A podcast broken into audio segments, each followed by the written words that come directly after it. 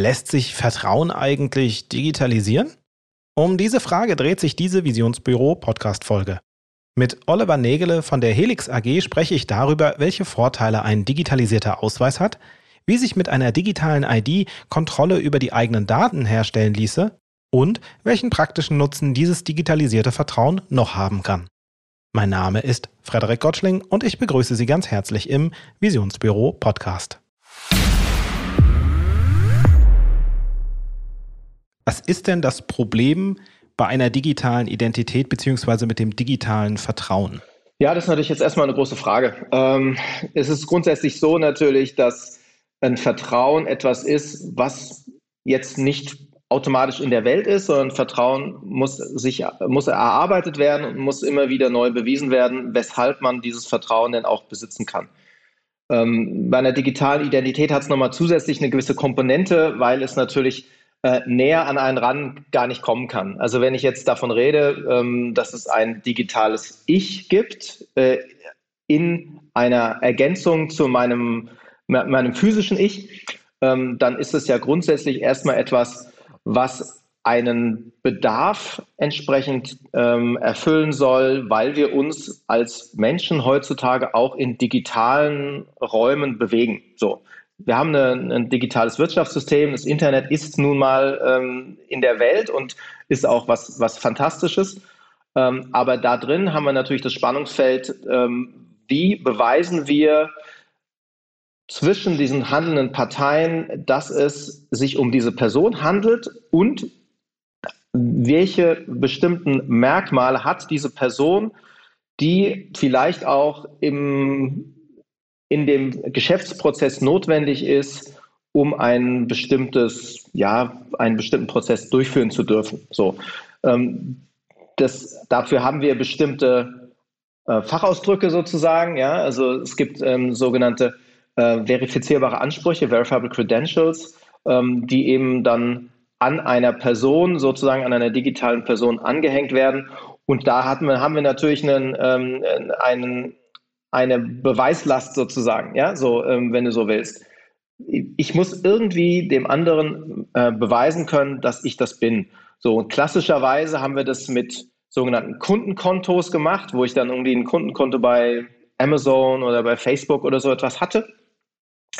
Ähm, was dazu geführt hat natürlich äh, im klassischen Web 2.0, dass ähm, ich als Anwender des Internets eigentlich ja ein großer Kunde wurde. So, ja. Ähm, ich, ich wurde irgendwie sozusagen natürlich da ähm, sehr stark auf meine auf, ja, auf meine wirtschaftliche Ebene sozusagen reduziert. Wie, wie kann ich ähm, äh, als Kunde bei irgendwelchen Plattformen, bei irgendwelchen Shops eben entsprechend ähm, äh, auftauchen? Und das ändert sich halt, weil wir jetzt in einen Wirtschaftsraum reinlaufen, der auch gesellschaftliche ähm, äh, Repräsentanz benötigt. Das heißt, wenn wir jetzt also ne, Stichwort Kundenkonto nehmen, am Ende ist es so, ich registriere mich eigentlich ja entweder bei einem Anbieter äh, wie jetzt PayPal und kann quasi dann auch äh, zwischen, äh, ähm, also wenn ich jetzt in einem Online-Shop einkaufe, sozusagen einfach diese Identität benutzen oder ich registriere mich in einem Kundenkonto ganz normal. Aber die Daten, die ich dort angebe, liegen ja eigentlich immer beim Shop-Anbieter, immer bei dem Dienstleistungsanbieter. Und ähm, das ist das ist im Endeffekt äh, ähm, sozusagen auch der ähm, der eine Punkt. Das andere ist, äh, ähm, wenn ich dich jetzt äh, so verstanden habe mit dem mit dem Vertrauen, ähm, ist natürlich auch umgekehrt. Der Händler oder der äh, der, der Akteur, wenn es jetzt zum Beispiel auch die Stadt ist, muss ja auch demjenigen, der die Daten abgibt, irgendwie vertrauen können und äh, ist im Endeffekt aktuell ja eigentlich darauf angewiesen, ja mehr oder weniger zu glauben, was derjenige dort angegeben hat. Und ähm, das ist im Endeffekt so, so, ein bisschen, wo ihr sozusagen in der Mitte äh, ansetzt und sagt, okay, ja, ihr könnt euch vertrauen. Ist das so richtig zusammengefasst? Ja, das ist schon richtig zusammengefasst. Ähm, es ist halt so, dass wenn du dir das Internet jetzt mal so ein bisschen aus der heutigen Sicht vorstellst, dann fehlt in dieser ganzen Historie des Internets, fehlt eigentlich das, was man, wenn man das jetzt neu konzipieren würde, als allererstes Merkmal definieren würde, nämlich, wo kommst du vor? Ja? Wo gibt es Frederik Gottschling im Internet? Ja, so, wo, wo, ist dein, wo ist dein Standpunkt? Wo bist, bist du repräsentiert? Äh, und wo kannst du sozusagen eben entsprechend auch als Akteur da äh, interagieren? Momentan bist du nichts anderes als eine IP-Adresse, wenn du so willst, ja, und hast dann deine verschiedenen mhm. Kundenkontos. So, und diese Lücke zu schließen, ist etwas, was eben äh, mit digitaler Identität heute möglich ist. Und da ist Blockchain nur eine Technologie, will ich auch gar nicht weiter darauf eingehen, aber es gibt ein Merkmal, das ist wirklich wichtig. Ähm, Blockchain hat eben ein, eine wirkliche Herausforderung gelöst. Das ist das sogenannte Double Spending Problem. Das heißt, wenn ich, wenn ich einmal meine Identität hier angegeben habe, dann ist die eben nicht fälschbar an der Stelle jetzt hier, äh, ich, ich zeitstempel sozusagen diesen Vorgang, wo ich mich ausgewiesen und verifiziert habe und kann das dann in der, in der Folge in der Zukunft nutzen. So. Und das ist natürlich, wenn du so willst, natürlich im Spannungsfeld zwischen äh, einem Kunden oder einem Bürger oder einem Besucher hin zu den, den verschiedenen Services, ob das jetzt Unternehmen sind, ob das jetzt irgendwie vielleicht auch ähm, ja, Städte sind oder irgendwie auch Bürgerdienste. So diese, äh, dieses, das muss halt aufgelöst werden. So. Und äh, da braucht es eine konsistente und natürlich auch einfache Art und Weise, miteinander zu agieren und Vertrauen aufzubauen. Ich habe jetzt letzt noch mal eine Doku gesehen, auch über das Thema Deepfakes, wo es dann teilweise jetzt auch schon drum ging. Also ich meine, im, im tatsächlich echten Leben, also äh, echten Leben im Sinne von so zwischen äh, mir und dir ist es jetzt noch nicht so vorgekommen, aber äh, da ging es dann darum, dass sozusagen ein vermeintlicher Diplomat äh, jemandem zu einem Interview oder irgendwie zu einer Fragestellung eingebeten hat. Die haben sogar eine Videokonferenz durchgeführt und dann saß dort tatsächlich auch jemand, der außer sich angehört hat, wie die echte Person aber es war gar nicht die echte Person, sondern es ist quasi computergeneriertes Videobild. Ähm, und äh, die, die Stimme äh, ist einfach simuliert und am Ende ist es aber ein Schauspieler, der sozusagen das gerade einspricht und äh, im Endeffekt ja, einen Fake halt eben produziert. Und äh, das heißt, wir, wir verlassen uns als Menschen ja relativ stark immer noch auf das Visuelle. Also das, was ich sehen kann, das, was ich anfassen kann, ist eben auch echt. Jetzt äh, begegnen wir uns in diesem Moment natürlich auch quasi einfach nur über eine Mattscheibe. Und äh, im Endeffekt wäre es ja jetzt so, wir, wir könnten äh, zur Verifikation quasi erstmal unsere Identitäten austauschen, äh, ähm, dass ich sagen kann, okay, also du bist wirklich du, du bist die echte Person. Kann man sich das so vorstellen? Ja, das ist richtig, aber da muss man natürlich auch wieder sagen, wenn sozusagen das Misstrauen im Raum ist, dass ich mich erstmal ausweisen muss, dass ich dich erstmal fragen muss, bist du es denn eigentlich, sind wir schon in so einer, in so einer, ähm, ja, in so einer bestimmt negativen Konnotation, die, die natürlich nicht, nicht zielführend ist. Also wenn der, das, das, es muss natürlich alles so eingebaut werden, dass es diese klassischen sozialen Verbindungen, die Art und Weise, wie wir kommunizieren, nicht stört. Ja, das bedeutet, wenn du mich jetzt einlädst, dann würdest du mich einladen äh, mit einem bestimmten, mit einem bestimmten Link und ich weise mich gegen diesen Link letztendlich nur aus. Das, ist, das findet im Hintergrund statt. Da gibt es keinen aktiven Prozess, aber dadurch, dass wir jetzt hier eben mit, auch mit Verschlüsselung arbeiten und, und diese Identität hier überprüft ist, haben wir sozusagen immer irgendwo einen Ankerpunkt, ähm, wo ich diese, ja, diese Absicherung dieser, dieser Prüfung oder dieser, dieser Identität entsprechend nachweisen kann. Ja, so. Und klar, natürlich, ähm, wenn du in diese Deepfake-Diskussion jetzt zum Beispiel reingehst oder sowas, dann, dann muss man relativ gut verstehen, du hast auf der einen Seite dieses, dieses Visuelle, also eine, eine Person sieht eine andere Person und beurteilt anhand von bestimmten Merkmalen, okay, ist derjenige jetzt echt oder ist er nicht echt?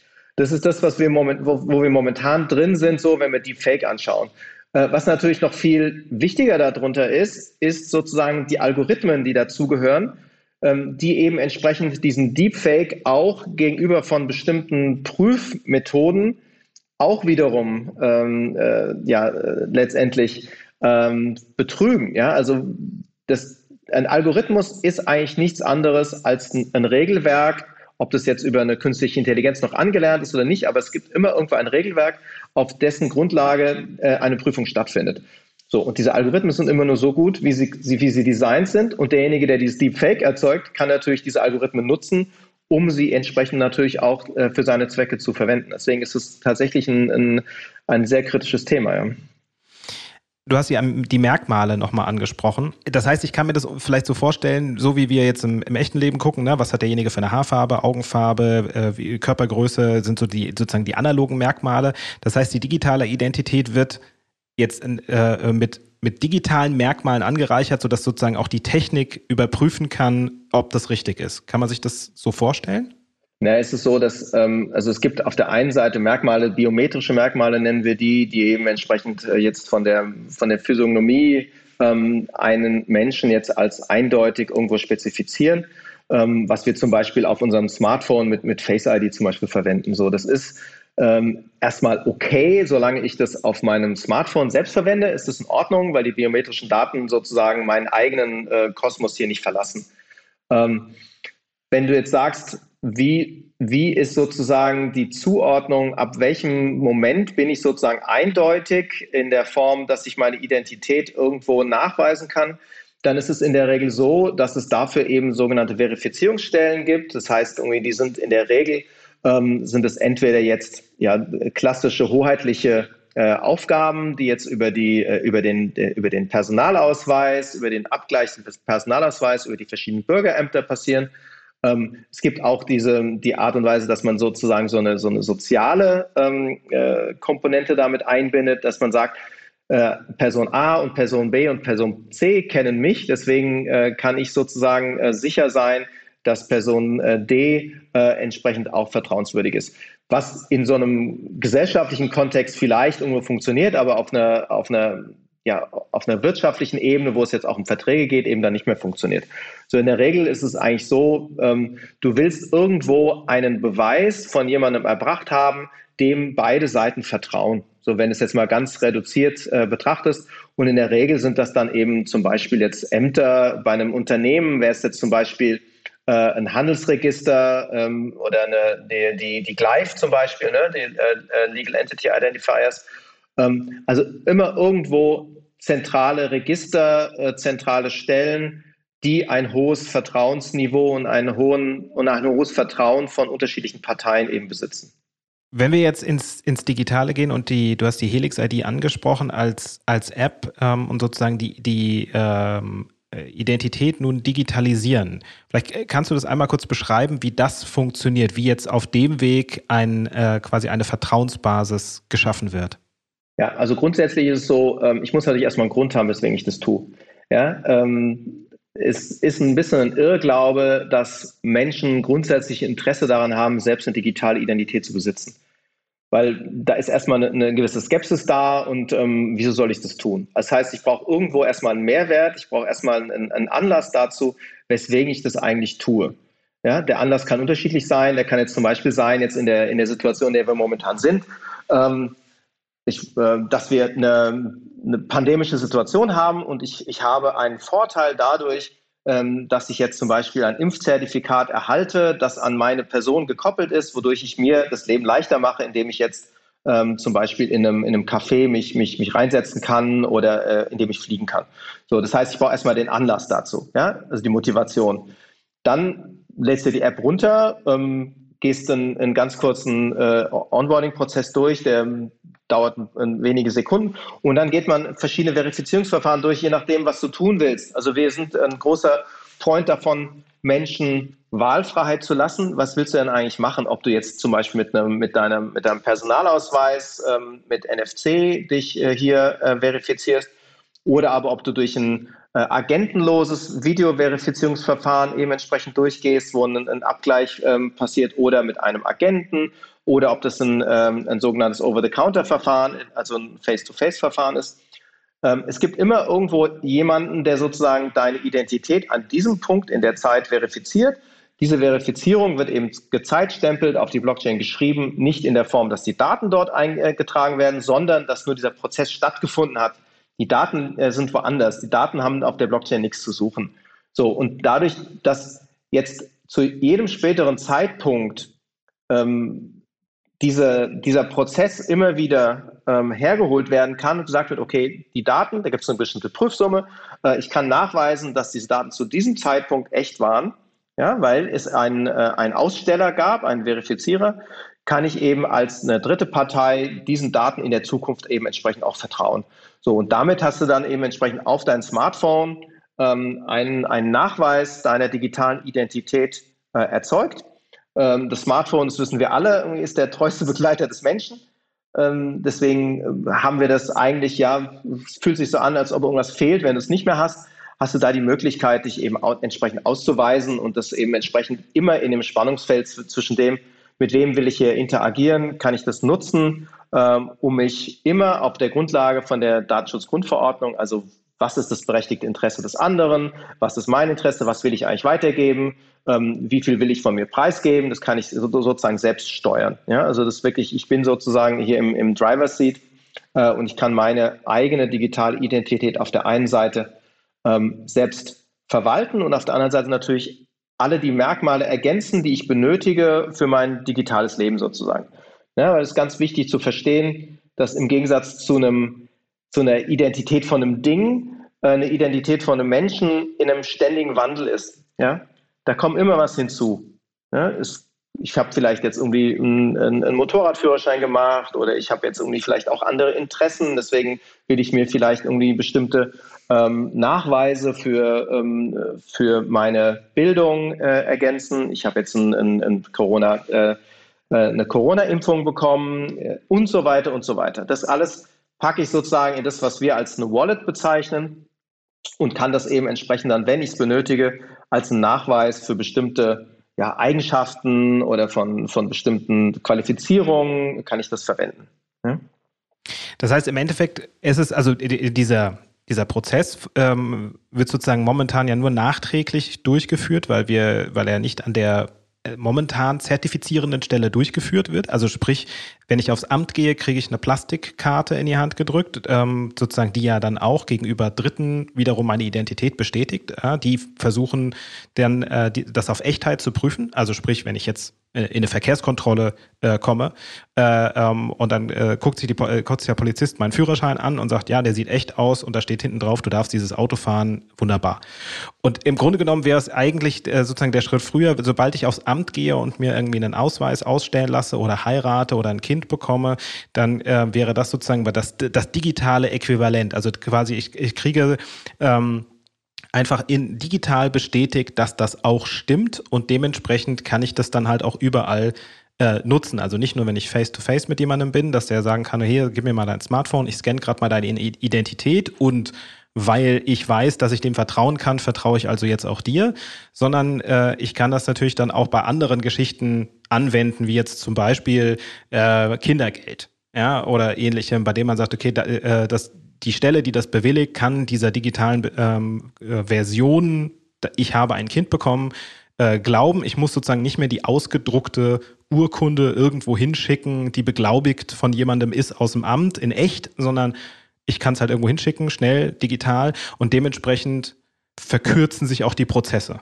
Richtig? Richtig. Also Frankfurt liegt im Herzen Europas, ja. Und es gibt eine sogenannte EIDAS-Richtlinie. Das ist die, ähm, die Art und Weise, wie wir in Europa ähm, mit Identitäten und mit Signaturen umgehen. Dazu gibt es eben entsprechend Anpassungen und äh, Neuformulierungen, weil bestimmte Dinge nicht so funktioniert haben, wie wir uns das alle gedacht haben. Bedeutet ganz konkret, der elektronische Personalausweis, wie wir ihn momentan kennen, hat keine Akzeptanz gefunden. Ja, das können wir festhalten. Bedeutet, dass äh, zum jetzigen Zeitpunkt ähm, zwei Dinge passiert sind. Das eine ist, dass die Bundesregierung freigegeben hat, dass ein Ausweis auch auf einem Smartphone stattfinden kann.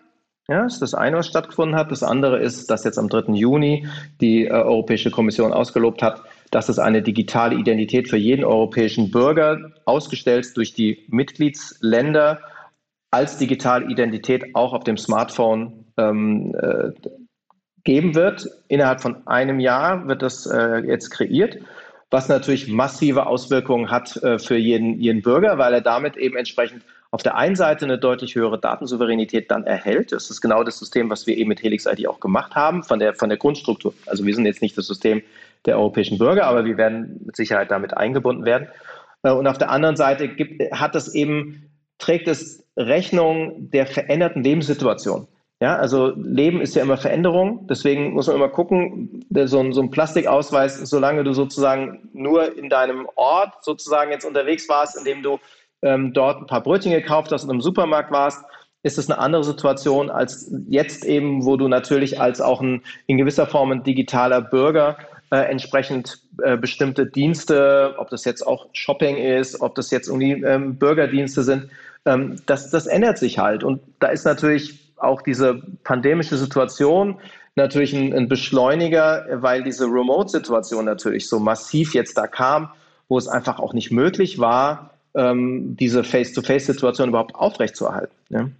Wenn wir jetzt mal so ein bisschen in die, in die konkrete Anwendung quasi gucken, also von der, von der Welt wieder zurück nach Frankfurt kommen und jetzt mal diese digitale Identität äh, nehmen, wo lägen jetzt für Frankfurt oder auch für, für den Handel in Frankfurt konkrete Vorteile von so einer digitalen Identität? Ja gut, es liegt eigentlich relativ nahe. Also wenn du dir vorstellst, ähm, es gibt grundsätzlich in, in Frankfurt gibt es ähm, BürgerInnen, ja, und es gibt BesucherInnen. Ja, muss man so genderspezifisch auszudrücken. Und die kommen an einer Stelle in Frankfurt, mit Frankfurt in Berührung, die auf der einen Seite wirklich rein analog stattfinden. Das heißt, ich komme hier ganz konkret am Frankfurter Hauptbahnhof an. Ja, ich sitze hier irgendwie 50 Meter davon entfernt. So, ich komme am Frankfurter Hauptbahnhof an und ich bin jetzt erstmal, ich kenne jetzt Frankfurt nicht so. Jetzt will ich aber Frankfurt irgendwie kennenlernen und ich würde jetzt irgendwie mit Frankfurt mit den einzelnen Stakeholdern, mit dem Einzelhandel, mit dem, mit dem Nahverkehr, ähm, mit, den, mit, den, äh, mit der Gastronomie, will ich mich irgendwie jetzt, äh, will ich irgendwie interagieren. So, wie, wie mache ich das?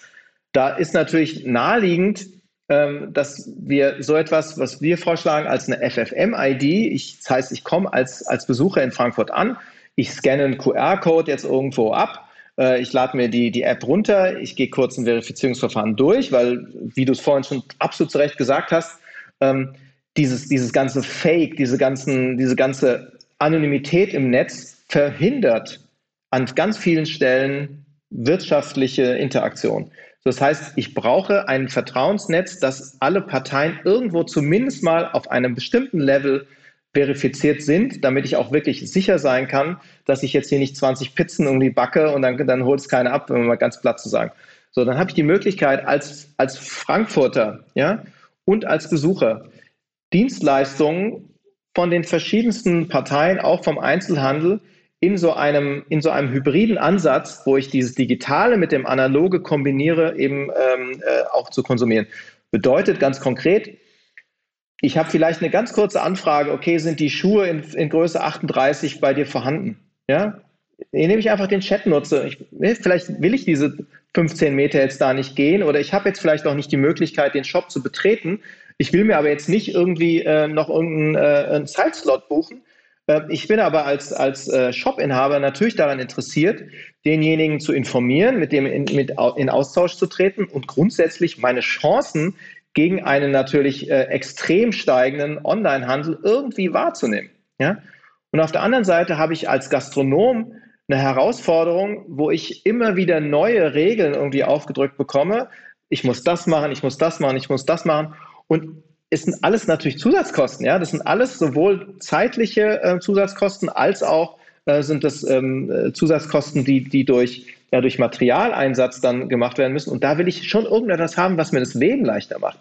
Und wo ich dann eben auch eine Bindung habe zu meinem Besucher, zu meinem, ja, vielleicht auch Stammgast, wo ich eben auch die Möglichkeit haben will, in Interaktion zu treten. So, und das ist etwas, was ich glaube, ähm, was einer Stadt heutzutage ein, auch eine, eine gewisse Empathie und eine, eine gewisse ja, eine, eine Bindung auch äh, an, an die Bürger geben kann und was als ein mögliche, ja, ein, ein, ein, einen wirklichen innovativen Schub auch geben kann, was es angeht, wie zeigt sich eine Stadt in einem gewissen Bild, was jetzt nicht nur irgendwie sozusagen auf der Landkarte existiert, sondern auch auf, eine, auf, einer digitalen, auf einem digitalen Äquivalent. Sehr einfach, ja, und auch sehr userzentriert, ja.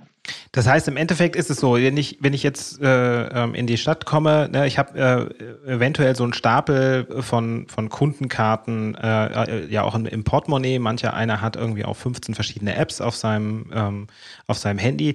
Am Ende des Tages ist es eigentlich alles dann äh, egal. Ich, ich habe sozusagen meine Identität bei mir und weil und, und die Stadt kann mir vertrauen und ich kann sozusagen der Stadt vertrauen. Also jedem, jeder Akteur, der sozusagen auf dieser Bühne mit, mit dabei ist, weiß ich, okay, er ist derjenige, als der er sich ausgibt und das ist eine, ist eine echte Person. Und dadurch, dass dieses Vertrauen dann auf einmal äh, entsteht, das ist äh, sozusagen das, was, äh, wo du auch sagst, diese wirtschaftlichen Verträge, die man dann miteinander eingeht, ja, wo man dann nicht mehr nur sagen kann, okay, ich kenne dich vom Sehen her, sondern ich äh, kann dem blind vertrauen und kann dann sagen, okay, wenn Bestellungen eingehen, dem kann ich tatsächlich äh, nachgehen. Die, ja, die, die, die beliebten Revenge-Pizzas, die man jemandem äh, schickt, sozusagen, ich kann vorher checken, okay, gibt es denjenigen tatsächlich, ist, ist das derjenige, als der, der sich ausgibt, ähm, aber eben auch sozusagen bei der, bei der Kundenbindung, ähm, haben wir äh, zwei Ebenen. Das eine ist, dass der Kunde selber, wie du sagst, diese Datensouveränität ist also die Kontrolle über die eigenen Daten. Ich sel entscheide selbst, was ich freigebe und was ich vielleicht auch wieder entziehe.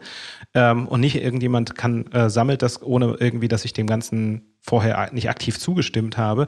Und ähm, umgekehrt ist es auch, dass ich, dass ich äh, einfach sagen kann, okay, ich habe hier jetzt Vorteilsprogramme zum Beispiel für, für Leute, die schon öfter bei mir einkaufen waren. Oder ich habe Anreizprogramme, aber ich kann ganz genau davon ausgehen, dass das die richtigen Menschen trifft, weil ich vorher sozusagen diese Vertrauensebene eingegangen bin. Ich, ich weiß, dass das Leute sind, die tatsächlich Besucher sind oder dass es tatsächlich Einwohner sind. So, so in diese Richtung geht das, richtig? Absolut. Wir haben äh, mal einen Tag mit FFM-ID beschrieben in einem, äh, äh, in einem, in einem Medium-Artikel, der genau das beschreibt. Ja?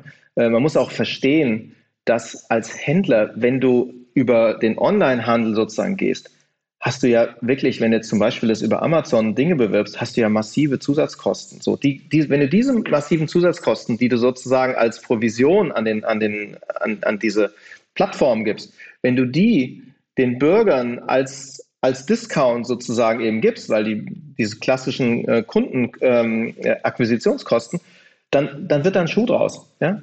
So, und dann sind beide Parteien und vor allem auch das, was uns allen so wichtig ist, eine lebendige Innenstadt kannst du damit aufrechterhalten. Und das ist, das, es muss ja immer ein Zielbild geben, ja. Und das Zielbild muss ja sein, dass eine Stadt noch so funktioniert, wie wir sie uns eigentlich so wünschen, ja. Äh, wo aber dann, wenn es jetzt so drauf, drauf ankommt, okay, ich wünsche mir was, aber dann muss ich auch sagen, okay, was bin ich bereit dafür zu geben, ja. So, da ist eben wichtig, das eben als digitale Identität als eine Chance zu begreifen, dass wir auf der einen Seite diese Privatheit noch, die wir uns auch allen so wichtig sind, auch mir, Datenschutz, ähm, dass wir den aufrechterhalten, dass wir nicht den gläsernen Bürger er er erhalten, sondern dass ich wirklich gezielt äh, meine Daten eben entsprechend auch freigeben will. Ich kann auch im Zweifel komplett anonymisiert das die Pizza bestellen, aber wichtig ist hier, ähm, ich bestelle die Pizza zwar anonymisiert, aber verifiziert. So, Revenge Pizza gefällt mir übrigens sehr gut, ja, der Ausdruck. das ist, also, wenn wir jetzt beim Bild der Pizza bleiben, äh, heißt das im Endeffekt auch, der, der, ähm, der, äh, der Gastronom bekommt sozusagen eine Adresse, wo er das hinliefern soll, aber er bekommt die mit einem grünen Haken. Ja? Also es geht gar nicht darum, äh, dass ich mich ihm gegenüber komplett mit all meinen Daten öffnen muss, sondern es ist einfach nur genau der, der Vorteil, ich muss nicht alles auspacken, sondern es reicht, weil es echt ist, kriegt derjenige nur eine Bestätigung, ja, das stimmt und das reicht ihm dann, um es durchzuführen, weil er weiß, ich kriege am Ende nämlich auch meine Kohle äh, und da hängt jetzt nicht irgendein Quatsch hinten dran. Absolut. Und das ist natürlich auch äh, in Bezug auf, ne, äh, wenn wir jetzt wieder davon ausgehen, Versicherungen und, und äh, andere äh, Geschäfte, äh, macht es das natürlich alles äh, leichter, weil ich überall bestimmte Merkmale heranziehe, um jemanden einzuordnen. Also auch als, als, als Händler, ähm, indem ich sage, ne, wie, wie kann ich denjenigen einordnen in Bezug auch auf, ist es ein Besucher, ähm, kann ich ihm ganz andere Dinge sozusagen auch präsentieren, als äh, wenn es jetzt ein, äh, äh, jemand ist, der aus der Stadt selbst kommt, weil der sich in der Stadt selbst wahrscheinlich ganz anders auskennt äh, und andere Dienste sozusagen irgendwie nutzt. Und ähm, ich stelle es mir jetzt auch so vor, dass ich, dass ich dann verschiedene Sachen auch äh, ganz leicht miteinander verknüpfen kann. Also im Sinne von, äh, äh, dass wenn ich jetzt äh, ein Geschäft habe, äh, dass mir dann sagt, hier, pass auf, äh, ich zahle dir die Hälfte deiner Taxifahrt. Also ist jetzt vielleicht ein komisches Beispiel, aber dass man sagt, hier, ich weiß, dass ich dem Ganzen vertrauen kann. Äh, äh, wir gehen hier ein Geschäft miteinander ein und du bist hier irgendwie in der Stadt unterwegs und wenn du halt bei mir mit einkaufen gehst, kriegst du halt irgendwie eine, einen kleinen Teil deiner Mobilitätskosten irgendwie äh, zum Beispiel erstattet, weil wir davon ausgehen können, du bist, wer du, für den du dich ausgibst. Absolut. Also ich glaube, du hast es zu 100 Prozent verstanden. Wir haben eine Anfrage jetzt irgendwie auch, wo es darum geht, ähm, ich habe jetzt ein, ein, klassisches Ticketing, ja. Ähm, das Ticketing besteht aber, wenn du so willst, aus verschiedenen Aspekten. Die hängen alle an meiner Identität. Das heißt, ich kann mich mit einem, mit einem QR-Code ähm, ausweisen, ohne dass ich jetzt irgendwie rumkramen muss oder irgendwie äh, gezielt einzelne ähm, ähm, ja, unterschiedlichen Verträge abschließen muss, sondern es besteht daraus, dass ich mit dem Personen, äh, öffentlichen Personennahverkehr von A nach B komme, dass ich äh, irgendwo den, den Nachweis erbringen kann, dass ich jetzt äh, in, dieses, in dieses Konzert reingehen kann. Vielleicht ist das Konzert personalisiert, das heißt, irgendwie, derjenige kann auch sicher sein, dass ich derjenige wirklich bin. Und ich habe dazu noch, zusätzlich noch einen, einen Corona-Test anhängend, äh, sozusagen, der, der in der Summe immer der gleiche QR-Code ist, wenn du so willst. Und der ist auch nochmal mhm. zusätzlich dynamisch, das heißt, er ist nicht fälschbar. So, und in, der, in, der, in dieser Ausprägung kannst du dir vorstellen, von der Convenience her, also von der Bequemlichkeit für den, für den Benutzer, darum geht es ja, wenn du, wenn du in Akzeptanz sprichst, ähm, ist das halt wirklich einfach natürlich ein, ähm, fantastisch, weil du, du sammelst die Dinge nur ein, ja, im Rahmen von einem, keine Ahnung, von jetzt zum Beispiel einem, einer Auswahl von einem, von einem, von einem äh, schönen Konzert, den du hast. Und du willst dich aber nicht darum kümmern, weil du auch keine Lust hast dazu, diese ganzen Nachweise jeweils zu erbringen und dass du dann irgendwie noch im, äh, beim RMV jetzt noch zusätzlich dann noch irgendwelche Tickets kaufen willst oder sowas alles. Das brauchst du alles nicht.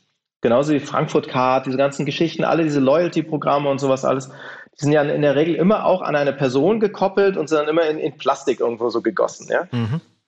Also nur damit wir das vielleicht klarstellen, äh, es ist jetzt nicht der, der komplette, äh, wir wischen sozusagen alle Bonusprogramme vom, vom Tisch, sondern sie, sie funktionieren einfach nur anders. Ja, es ist halt, wie du sagst, du, du fasst es am Ende in einem, in einem Identitätsnachweis zusammen und bekommst in dem Zusammenhang mehr Kontrolle über das, was du äh, äh, dort preisgibst. Jedes, jedes Bonusprogramm für sich ist völlig unabhängig. Ja? Du kannst aber diese Bonusprogramme, wie es jetzt auch schon passiert, du kannst ja so eine, wenn du im, im, im Checkout am Supermarkt kannst du entweder jetzt eine Karte drauf oder nimmst eine App und, äh, und scannst dort was ein. Ähm, diese sogenannten verifizierten Ansprüche ist nichts anderes, als dass wir jetzt sozusagen der Verifizierer ist jetzt hier irgendwie von mir aus der Aussteller von der Frankfurt Card. Ähm, ich habe jetzt hier meinen, äh, meinen Nachweis auf die, auf die Wallet gepackt und in dieser, in, in dieser Abfolge habe ich einen komplett, ähm, kompletten Prozess, den, äh, der, der in sich funktioniert, ja, den, den auch ähm, den allen vertrauen können und wo es nicht darum geht, dass jetzt alles auf Helix ID passiert ist. Darum geht es überhaupt nicht. Helix ID ist nichts anderes als ein Frontend an der Stelle und es muss jetzt auch nicht Helix ID sein. Da gibt es noch andere Identitätsprovider, die Wallets anbieten werden. Also das ist jetzt nicht so, dass, ne, also um das richtig zu verstehen das, es muss äh, grundsätzlich auch immer die Möglichkeit geben, ähm, die Wahlfreiheit zu haben, mit anderen Anbietern da etwas zu machen. Wir sind ja auch, momentan ist ja ein Angebot, was wir machen auch. Ne? Also wir sind ja ähm, in, dem, äh, in, der, in der Diskussion gerade. Ne? Das heißt, wenn, wenn ich nochmal zu dem Anwendungsfall zurückgehe, ähm, weil du das, das RMV-Ticket angesprochen hast, ne, es ist ja im Endeffekt auch nur wieder ein, ein Nachweis. Also ich, ich war bei dem Automaten, ich habe dort Geld reingeworfen und der spuckt mir ein Ticket aus, was sozusagen dem Kontrolleur sagt, dem Mann kannst du äh, jetzt vertrauen, weil der war in so einem Automaten, der hat sich ein echtes Ticket gekauft, äh, äh, der darf sozusagen auch hier fahren. Und mit, mit so einer, mit so einer, ja, also nur mit, mit, mit der ID könnte man sozusagen den Prozess auch im Endeffekt rumdrehen. So stelle ich es mir jetzt vor, dass du sagst, okay, du, du äh, musst sozusagen beim Betreten der, der Mobilitätszone, wie auch immer, nur diesen Code scannen, dann, ja, und weil man dir vertrauen kann, du verlässt das Ganze irgendwann wieder und du kriegst zum Schluss meinetwegen den günstigsten Preis abgerechnet. Ja, du bist nur einmal gefahren, äh, dann kriegst du eine Einzelfahrt abgerechnet oder du bist den ganzen Tag gefahren, dann ist es irgendwann ein Tagesticket äh, oder irgendwie sowas in diese Richtung.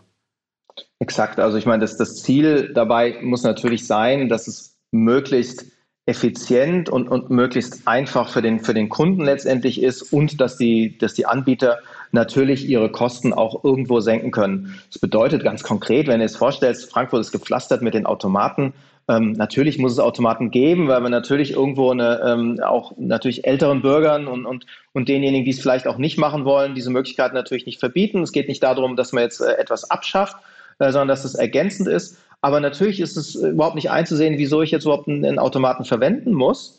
Ja, ähm, wenn ich äh, sozusagen den, ähm, äh, diesen Checkout-Prozess in einem monatlichen, äh, in, in, auf einer monatlichen Ebene oder als Pay-per-Use äh, damit einbinde, ähm, dann, dann ist es für mich natürlich einfach eine Fragestellung, okay, ist es für mich einfacher oder ist es nicht einfacher? Habe ich Lust, jedes Mal, wenn ich jetzt irgendwie die U4 kommt angefahren, ich sprint zum Automaten, schmeiße noch ein paar Euros rein, äh, oder aber äh, habe ich die Gewissheit, okay, ich habe die App, ich drücke von mir aus entweder einen Knopf oder ich mache das über eine NFC, indem ich in, die, in diese Bahn gehe. Ähm, das kann man, kann man unterschiedlich gestalten. Äh, aber ich habe die Gewissheit, okay, ich habe die Möglichkeit, mich auszuweisen und, und für, für alle Seiten ist es einfach ein Gewinn. Ja. Und im Handel stelle ich es mir gerade so vor, du, du äh, es ist ja jetzt quasi so in der Experimentierphase auch den, den ähm, kassiererlosen äh, Shop äh, im Endeffekt zu, zu etablieren, ja, dass ich sage, okay, ich kann mir meine Sachen sozusagen in den Korb legen, äh, gehe zum Schluss an, den, an eine Kasse, scanne das alles und dann ist es ja, dass ich da auch nochmal bezahle. Und momentan ist es ja auch oft so, ne, da ist es also, wie willst du bezahlen, mit der Karte, mit welcher, ähm, hast du noch eine Bonuskarte, ähm, bist du wirklich der, der du bist, äh, steht vielleicht auch nochmal jemand da, der das kontrollieren muss? Und im Endeffekt äh, ist es sozusagen, ich, ich habe meinen mein, mein Checkout-Prozess, sag so, ich habe jetzt auch wirklich alles gescannt, scan einmal diesen Code und das war es dann eigentlich. Alles, alles sozusagen, äh, was ich einbinden möchte, denn die Bezahlung, äh, meine Bonuspunkte, mein Ich bin wirklich wer ich bin, ähm, ist sozusagen über diesen einen Scan erfolgt. Ja, bin ich bei dir grundsätzlich. Man muss aber zusätzlich an der Stelle, und da bin ich jetzt irgendwie äh, vielleicht auch mehr Bürger als, äh, als jetzt auf der technischen Seite, man muss immer gucken auch, was ist eigentlich wirklich gewünscht, was ist gewollt und an welcher Stelle kannst du eben auch Dinge in bestimmten Milieus oder in bestimmten Regionen auch wirklich dann wirklich durchführen. Weil es gibt immer, dieses, ähm, diese, dieses äh, Sinnbild, äh, Smart City, irgendwie alles sieht total geleckt aus und alles ist total innovativ und so. Ne? Und, dann, und dann hast du dann so ein, ähm, ich meine, ich liebe das Bahnhofsviertel, ja, aber dann, dann bist du sozusagen auf der, auf der, auf der, in, in der echten Welt jetzt 2021 angekommen. Und dann hast du die Fragestellung, okay, jetzt hast du so ein, so ein, so ein äh, mit so einem Smart Checkout irgendein so ein System, wo es vielleicht dann irgendwie noch nicht mal jemanden gibt, der da in dem, in dem Laden drin ist oder vielleicht nur jemand, der die Regale füllt. So, und dann hast du die, die Fragestellung, okay, funktioniert das jetzt? Und ist das etwas, was sozusagen auch die, die BürgerInnen und auch die BesucherInnen jetzt wirklich auch wollen? Oder bist du da noch in der gesellschaftlichen Diskussion? Das lasse ich jetzt mal offen. Ich sage nur einfach, von der, von der Grundidee kannst du es tun. Äh, aber Technik sollte nie vorschreiben, was vielleicht auch von einer anderen Sichtweise äh, ja auch in, ähm, vielleicht auch in die falsche Richtung geht. Ja? Also wichtig dabei ist an der Stelle, dass es den Menschen das Leben grundsätzlich leichter machen sollte und wir Vertrauen reinkriegen, weil diese ganzen Geschäftsprozesse, die wir da draußen sehen, wenn wir mal in, da gucken, dann sind das alles risikobasierte Ansätze wo wir natürlich ganz viel Abschreibungen haben durch Betrug, wenn wir mal die, die Statistiken sehen, was, was die Kredit, großen Kreditkartenunternehmen angeht, wo, wo natürlich sehr viel Betrug stattfindet, wo auch Missbrauch stattfindet, so dass ein Einzelner geschädigt ist, also nicht nur das Unternehmen, sondern auch der Einzelne geschädigt werden kann. So, und das sind Dinge, ähm, wo es schon wert ist, zu überlegen, auch immer vor dem Hintergrund wirklich, ist es wirklich wichtig, äh, vor dem gesellschaftlichen Konsens, was wollen wir, äh, was wollen wir erzielen, ähm, zu überlegen, okay, was ist wirklich ein, ein, echter Mehrwert? Wo ist vielleicht auch so eine Stadt wie Frankfurt ein Vorreiter? Ich meine, Frankfurt ist der Hauptdigitalknotenpunkt der Welt, ja, und ich sehe in Frankfurt aktuell an vielen Stellen eben wirklich sehr viel Potenzial, um es mal freundlich zu bezeichnen, ähm, um innovative Modelle eben in die Fläche und in die Bürgerämter zu bekommen. Das heißt, also mal ganz kurz nochmal klarstellen, diese Geschichte äh, mit dem mit dem äh, kontaktlosen Laden oder dem dem kassiererlosen Laden, das natürlich, das habe ich jetzt aufgemacht, das hat mit der mit der Identität und mit dem, was den Vorteilen, die sozusagen aus dieser ganzen Kiste entstehen, natürlich nichts zu tun. Also da kann auch weiter jemand äh, sitzen. Das ist ja auch das, was du meinst mit, was ist sozial gewollt. Ne? Also am Ende äh, ist es ja schon so, man, man geht auch in die Stadt, weil da Menschen sind. Äh, ähm, der, der eine oder andere geht vielleicht auch nicht in die Stadt, weil da Menschen sind. Aber gehen wir mal davon aus, dass der, der nehmen wir den positiven Fall, ja. Und das ist, dass, dass dann, äh, ähm, dass es nicht darum geht, mit der Technik irgendjemanden zu ersetzen, sondern im Grunde genommen einfach für alle Seiten Dinge äh, zu erleichtern und dann im Endeffekt, du hast die Betrugsfälle angesprochen, äh, äh, gesprochen, auch zu auch günstiger zu machen, ja, weil ich meine, die, die diese äh, ganzen Betrugsfälle sind natürlich irgendwo auch in den Kartengebühren und in den in den Transaktionsgebühren irgendwie mit äh, einkalkuliert, weil es bislang keinen wirksamen Schutz letzten Endes davor gibt, äh, bis auf die ja, wir rechnen das halt einfach hoch und preisen das überall mit ein und dann funktioniert unser Modell eben trotzdem. Jetzt ist es die Möglichkeit zu sagen, wir dämmen das auf dem Weg äh, ähm, tatsächlich ein, weil ich das sofort als vertrauenswürdige Transaktion ähm, sehen kann. Und dann weiß ich halt auch, okay, derjenige, der äh, vielleicht sagt, okay, pass mal auf, mir ist eingefallen, ich brauche jetzt noch Sportschuhe. Ähm, ich äh, kriege das relativ schnell angezeigt, weil ich nur die relevanten Angebote angezeigt bekomme. Ich kann das im Laden sozusagen äh, relativ äh, einfach über digitale Wege reservieren oder auch vielleicht sogar schon bezahlen oder äh, einfach nur, ich möchte das haben, gehe da hin, nehme das Ding mit und derjenige weiß, okay, wenn er mir das aushändigt und hat das irgendwie gescannt, ähm, dann wird das automatisch auch bezahlt, weil derjenige, weil die Person ist derjenige, diejenige, für die er sich ausgegeben hat. Und dementsprechend ähm, darüber beleben wir sozusagen Handel und Stadt, dass, dass Dinge einfacher werden und nicht, weil äh, auf einmal alles ähm, natürlich funktioniert das jetzt digital, aber nicht, nicht, weil wir zwangsläufig die Menschen sozusagen wegrationalisieren und dadurch alles günstiger wird, sondern weil es einfacher ist und deswegen schneller und auch öfter äh, passiert.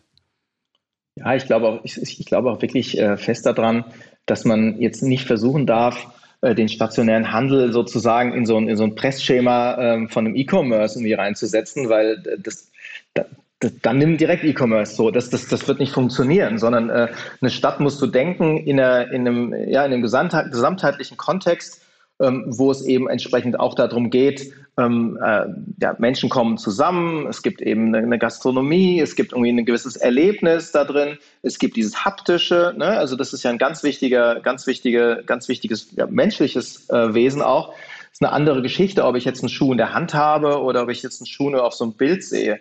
So und diese, diese Vorteile rauszustellen und mit wirtschaftlichen ähm, Vorteilen noch zusätzlich zu versehen, das ist die Aufgabenstellung, die so ein stationärer Einzelhandel hat um eben entsprechend diesen, man, man, nennt es auch im Marketing, diesen Funnel sozusagen, also wo startest du mit deiner User Experience oder deiner User Journey als ein, keine Ahnung, jetzt nehmen wir mal einen Besucher oder, oder ne, also jemand, der die Stadt sozusagen neu entdeckt. Ähm, so, und da ist eben die Fragestellung, ähm, wie, wie bindest du das an, so dass du jetzt nicht so ein, jetzt so ein Abklatsch von Google bist oder ein Abklatsch von Amazon, sondern dass du die, die Stadt so vom Bürger aus denkst, von seinem Bedarf her.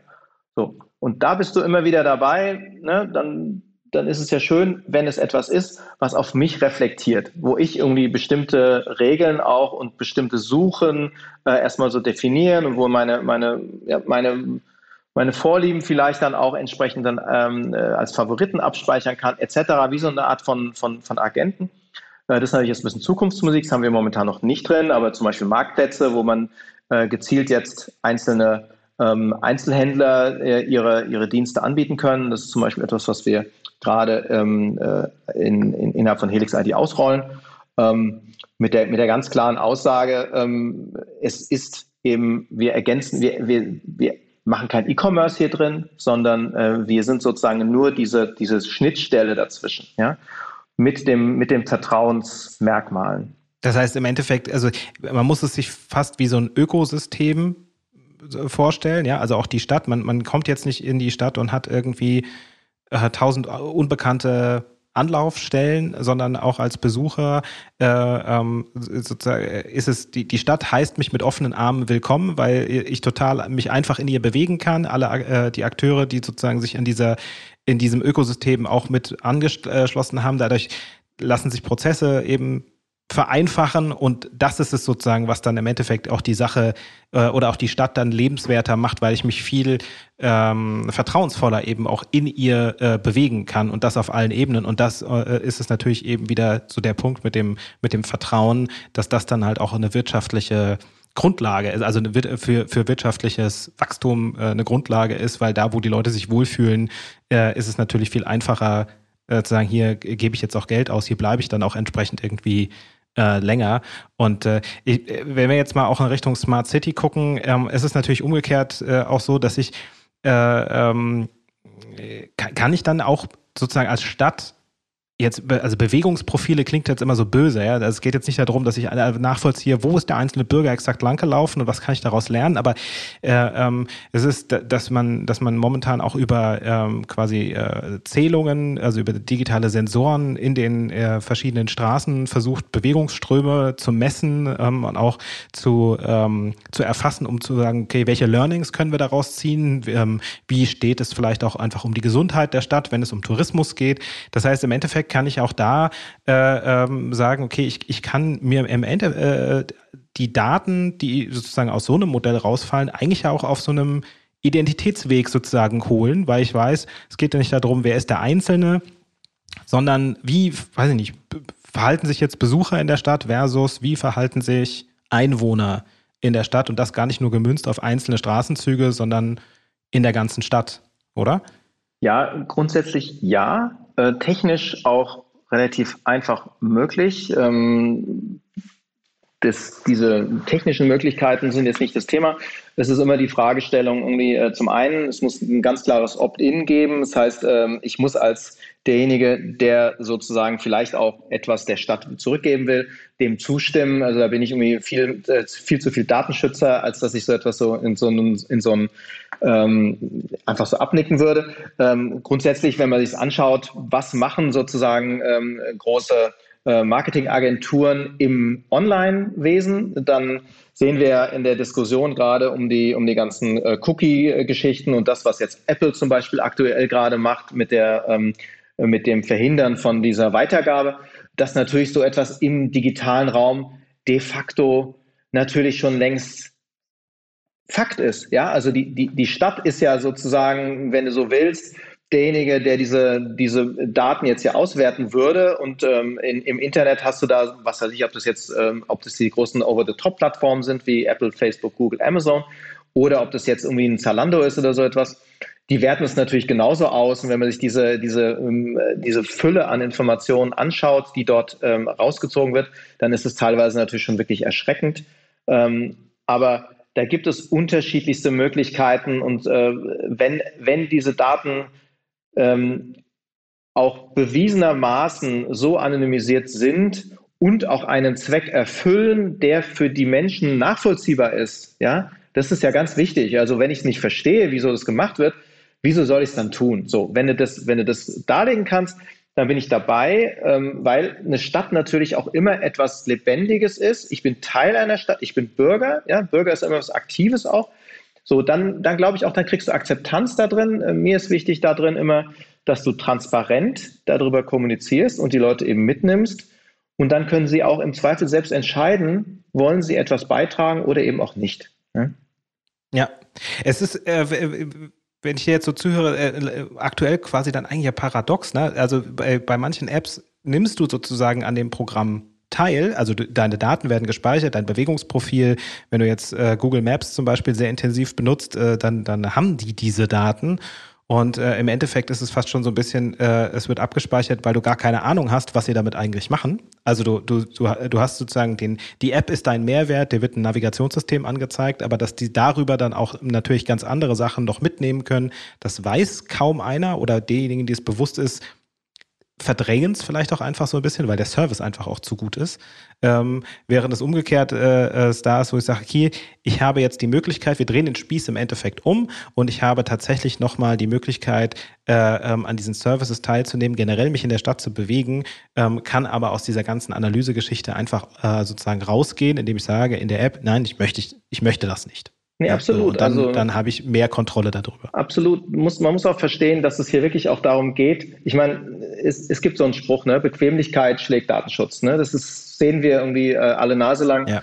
Äh, und, und, es ist menschlich. Ja, also da würde man niemandem auch jemals irgendwie einen Vorwurf machen. Es gibt aber natürlich auch eine gewisse Fürsorgspflicht äh, jetzt von, von hoheitlichen Stellen, um zu sagen, okay, ähm, der Einzelne versteht vielleicht nicht, was mit seinen Daten da passiert. Und da sehen wir gerade jetzt ähm, diesen massiven Aufschlag von der Europäischen Kommission, um europäische Bürger vor großen äh, US-Plattformen eben in gewisser Form auch zu schützen. So, da gibt es auch irgendwie, das, wenn man äh, das will, gibt es äh, ganz wunderbare Sachen, wo man sich einfach mal von Google seine, ähm, seine Informationen zuschicken lassen kann. Kann ich also nur empfehlen.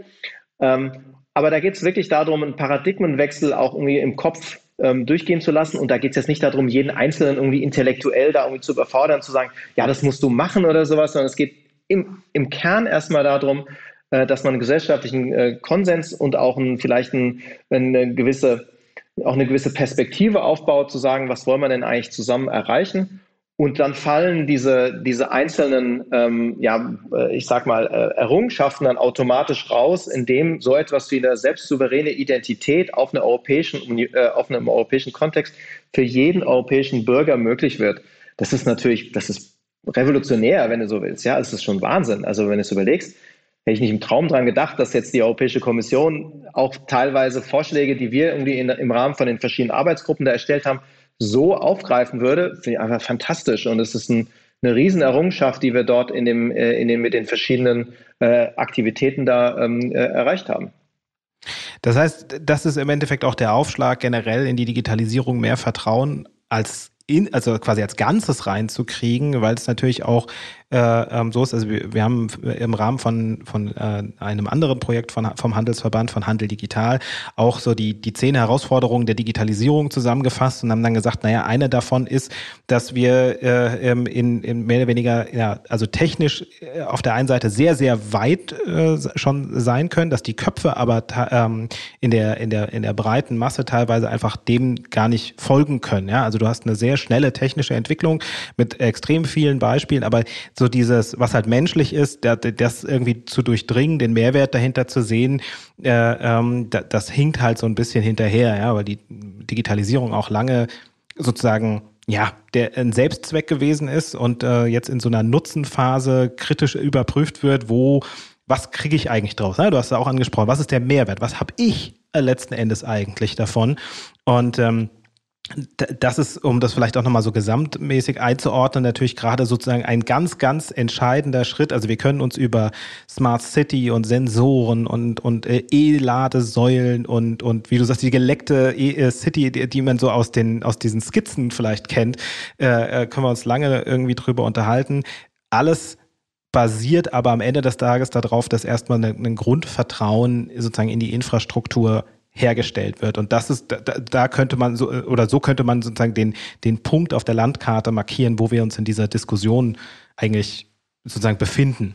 Absolut. Also es gibt, es gibt so einen Spruch eben, ähm, äh, die Diktatur der Technokraten auch so. Ja? Also das muss man wirklich, in, äh, klingt jetzt vielleicht hart oder sowas alles, aber es ist natürlich schon ein, ein Punkt dran, ähm, wo man eben und ich, ich sage jetzt mal nicht der normale Bürger, weil den die gibt es so in der Form nicht, aber jemand, der als, als kritischer Bürger eben entsprechend ähm, seine Rechte und auch sein alles das, was er, was ihn ausmacht, äh, die ernst nimmt, wo er dann natürlich hinterfragt, okay, ähm, was bedeutet das für mich? Ähm, äh, der kann mir jetzt tausendmal sagen, das ist so.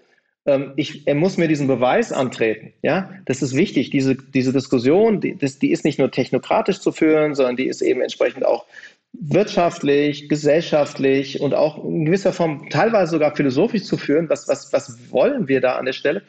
Und da diese Diskussion auch zu öffnen, ohne jetzt diese, diese harten, ja, äh, manchmal ähm, unüberwindbar scheinenden äh, Grenzen direkt hochzufahren. Ja, das ist ja manchmal so, der eine fühlt sich übervorteilt, der andere fühlt sich bevormundet, äh, der dritte sagt, er ist komplett raus und so. Und dann hast du, dann hast du einen Chor von, von Stimmen, ähm, und dann, und dann gibt es plötzlich irgendwie, dass dann irgendwie Google da ist und, und, und schafft so die, die, die Macht des Faktischen, ja. So, der, der, der auf der einen Seite gesagt hat, ihm ist Datenschutz total wichtig, ähm, der ist aber gleichzeitig natürlich dann irgendwie dabei, äh, bestimmte Dienste zu nutzen, ähm, die gewisser Form das, was er sozusagen gerade abgelehnt hat, auf einer anderen Ebene, äh, natürlich völlig konterkariert. So. Das, und das ist so ein, so ein Thema, wo manchmal eben auch zu viel ähm, ja, zu viel diskutiert wird und wo man manchmal auch Sachen ausprobieren muss in einem, in einem Rahmen, wo es auch diesen, diese interdisziplinäre ähm, Diskussion möglich ist. Ja, wo man diese verschiedenen Parteien, äh, jetzt nicht Parteien im politischen Sinne, sondern die Parteien in der Form von, von, ähm, von unterschiedlichen Interessenslagen zusammenbringt, um dann eben entsprechend auch auch ergebnisoffen Dinge mal zu probieren. So. Und Technologie ist nie ein Selbstzweck. Ja? Und Technologie ist nie irgendwie einfach nur gut und schlecht oder so etwas, sondern Technologie kann richtig angewandt werden und kann falsch angewendet werden. Blockchain auch kann ganz furchtbar angewendet werden und es kann vernünftig angewendet werden. Es ist nichts anderes als dein Werkzeugkasten, den du unten im Keller stehen hast und du weißt, du willst das Bild an die Wand hängen und da brauchst du einen Nagel und einen Hammer. So. Und da ist, das ist dieser Baukasten, den wir irgendwie so ja, ähm, äh, Internet nennen, so, wo wir dann Sachen kreieren können äh, als ein Angebot ähm, an jetzt zum Beispiel eine Stadt oder auch an Bürger oder auch an, an, an, an Wirtschaft. Und dann geht man in den Austausch ähm, und in den Wettstreit der besten Vorschläge. Kannst du mit so einem Blick in die, in die äh, Zukunft, also gar nicht jetzt in die ganz weite Zukunft, sondern einfach jetzt so in die, äh, ähm, in die nächsten, also mittelfristige Zukunft sozusagen äh, sagen, was, was muss als nächstes quasi passieren, um äh, ähm, ja, den, den Schritt in die etwas äh, vertrauensvollere Digitalisierung ähm, jetzt zu gehen? Was, was sind so die, die, wichtigen äh, Milestones, die jetzt da vor uns liegen? Na, ich glaube, also es muss natürlich einen Mut zur Veränderung geben. Ja? Ähm, das Gute, wenn es überhaupt etwas Gutes in diesem ganzen äh, Situation mit der, der Corona-Krise ist, ähm, das Gute ist, dass es sozusagen natürlich jetzt Dinge, die ursprünglich unmöglich erschienen, dass es die plötzlich möglich macht. Ja? Und diesen, diesen Katalysator jetzt zu nutzen, um darauf aufbauend bestimmte Vorgänge loszutreten, wie zum Beispiel eine digitale Identität innerhalb von einem gewissen Ökosystem, wie zum Beispiel einer Stadt. So. Niemand hindert jemanden daran, das zu machen. Ähm, die regulatorischen und rechtlichen Voraussetzungen sind gegeben. Man kann das umsetzen und zwar auf einem sehr kurzfristigen, also es bedeutet auf einem, keine Ahnung, von mir aus jetzt neun bis zwölf Monaten, monatigen Zyklus, wo du sagst, okay, du willst jetzt eben äh, ein, ein bestimmtes keine Ahnung, ein, ein bestimmtes Ziel erreichen und, äh, und du startest es. In, ja, und äh, die dann auch, wie du es schon selbst sagst, die Diskussion darüber eben entsprechend erstmal auch zu kreieren. Ja, aber Diskussion bedeutet natürlich auch, eine Diskussion kannst du erst dann machen, wenn die Grundlage, was du diskutieren willst, auch ausgetauscht ist. Ja, und nichts ist besser, als Dinge zu erleben.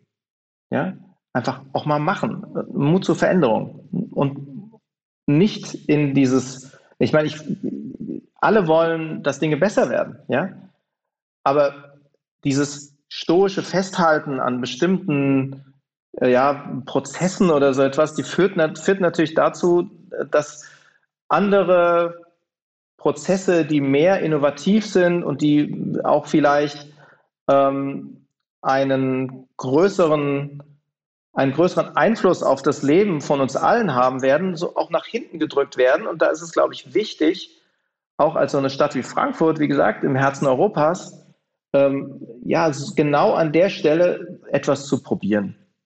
Das waren wahnsinnig viele Einsichten und wir sehen, dass diese Diskussion sehr umfangreich ist, die wir da führen müssen. Diskussionen kann man immer nur führen, wenn man auch in Kontakt tritt. Oliver, wenn man sich jetzt für das ganze Projekt interessiert, wenn man mehr erfahren möchte, wie kann man da einsteigen? Wie kann man mit euch in Kontakt treten? Es ist so, dass wir eine, eine Webseite haben, eben ähm, einerseits blockchain-helix.com, andererseits helixid.io, wo man eben auch die App dann runterladen kann, probieren kann, sich einmal verifizieren kann und auch gerne natürlich Feedback geben. Auf der anderen Seite haben wir unterschiedliche Blogs, kann uns auch auf Instagram folgen. Da haben wir sehr viel speziell zu Frankfurt eben auch gemacht, wo wir eben bestimmte Orte in Frankfurt zeigen und auch die Schönheit von Frankfurt zeigen, was es bedeutet, ähm, digitale Identität zu erleben.